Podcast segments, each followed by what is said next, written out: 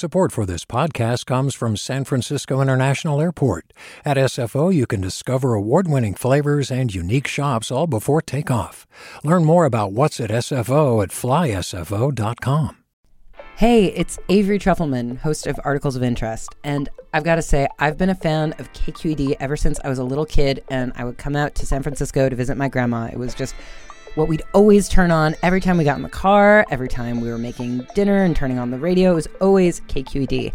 And then over the years, I've become a massive fan of KQED podcasts because this is local reporting at its best. These are answers to questions you've always wanted to know, interviews with exciting, unusual voices, necessary journalism, all told with love and care and artistry. And did you know that a majority of KQED's funding actually comes from members? It's just people like you and me supporting the programs they love, while also getting access to cool events, behind-the-scenes footage, and so much more. If you want to sign up and be a part of this amazing community, visit donate.kqed.org/podcasts to become a member today. That's podcasts with an S. Thank you for listening, and thank you for your support. From KQED. San Francisco had one transgender nightclub. Inside there were 4 floors, each one offering people something a little bit different. Divas was open for 31 years until its doors closed over the weekend.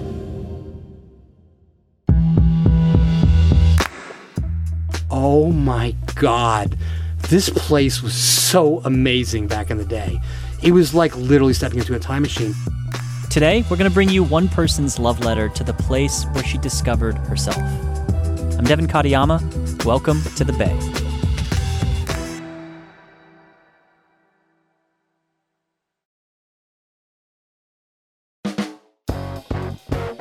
I actually identify as straight, believe it or not.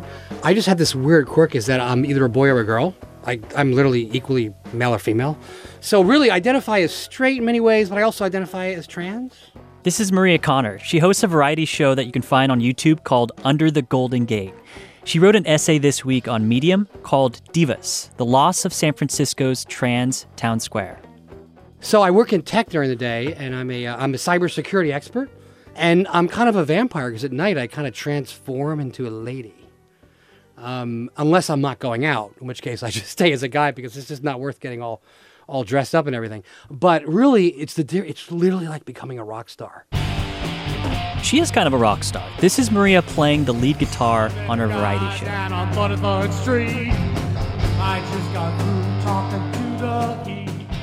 How did you find Divas to begin with? In 2006, you moved to San Francisco. Yeah. So I was married to a woman. You know, I married her for the wrong reasons. I thought it was time to get married. So I moved to San Francisco, and I knew I wanted to try this, right? And what's this? Dressing as a girl. I had a beautiful house in the East Bay on a golf course, you know, working in tech, you know, living the dream, white picket fence, swimming pool, the whole thing. And I was just miserable. I felt isolated. I felt like I was in an enclave. So I didn't know anybody in the city. And I found this cross-dressing service online called Adam to Eve. And I was hesitant to call her. And I finally did. I met her, and she told me about Divas. So that was the place. That was the place. And then I got an apartment 2 blocks from Divas. And next thing, they were having the parties at my place. And you would meet people you would meet truck drivers and Wall Street people, and they had been thinking about this for years. Pretty soon, I was the veteran, and I was helping them. You would see them putting their makeup on, and they would be trembling because they were so excited.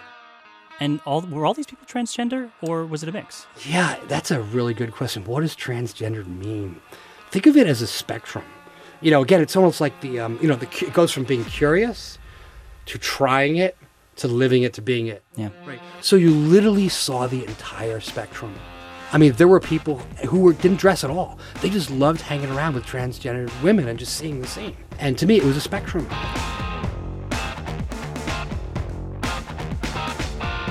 Have you ever been to Divas? I've not. I've seen pictures of it inside, though. It's really, it is such a lot. It looks super fun. It's you walk into Divas on the first floor, and it is a dive bar. They have these cheesy drag shows there, which are actually pretty good. But there's an elevator there and stairs with these beautiful trans women The third floor was a dance floor with just mirrors everywhere. And so depending on who you were, you would go to different floors. Like I would often go to the fourth floor. What I was told was that before I ever got there, 10 years earlier, the street was packed and there were even more people there. So I would say it was at the tail end of the heyday.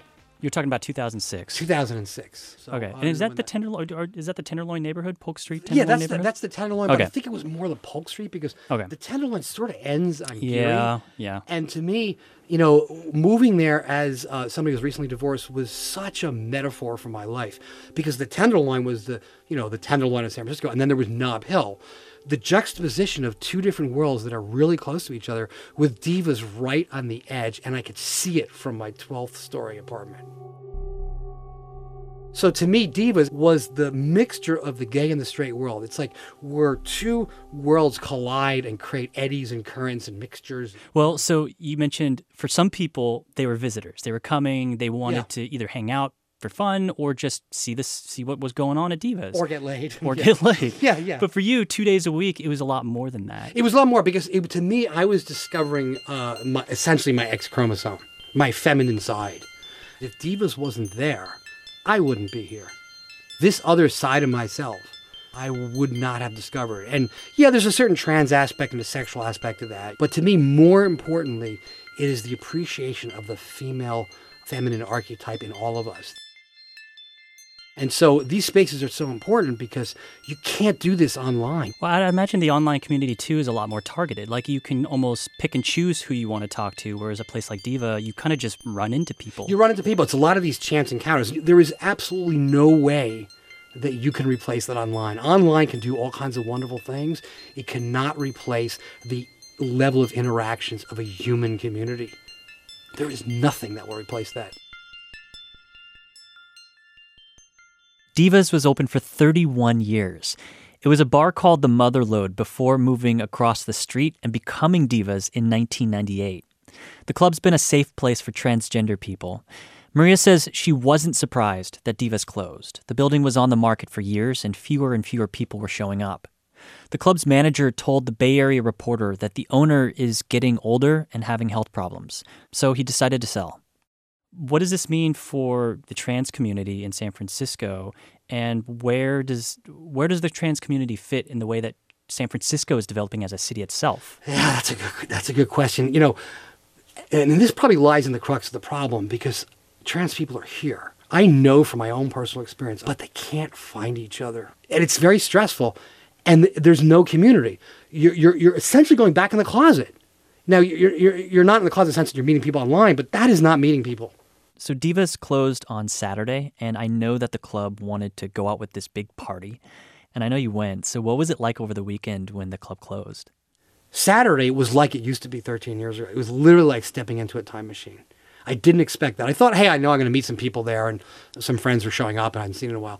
But I walked in there, and I knew intellectually that it was going to be like this, but the visceral feeling, the actual experience of being, oh my God, this place was so amazing back in the day.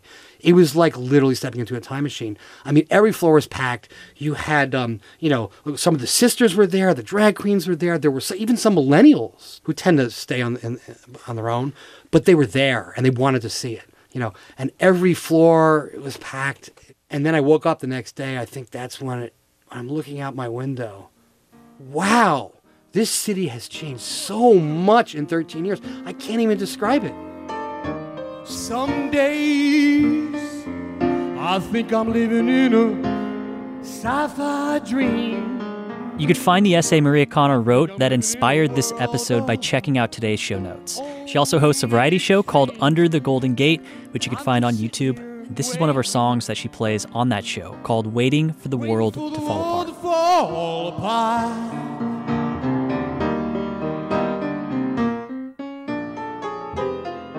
Maria says some of her friends are thinking about where they're going to go now, and some are talking about going to more mainstream bars with straight people. And she says maybe being forced to go to these more mainstream bars will mean experiencing different people, and maybe that can bring about acceptance for everybody. I'm Devin Katayama. That's it for The Bay. We'll talk to you Friday. Wait for the wall to fall apart.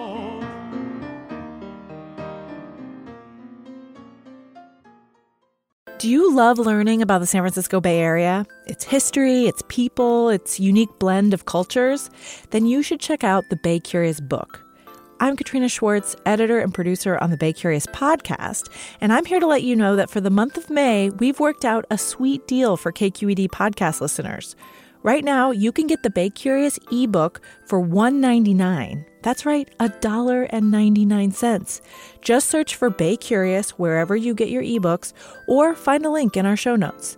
This offer does expire at the end of the month, though, so you'll want to act on it fast. Happy reading!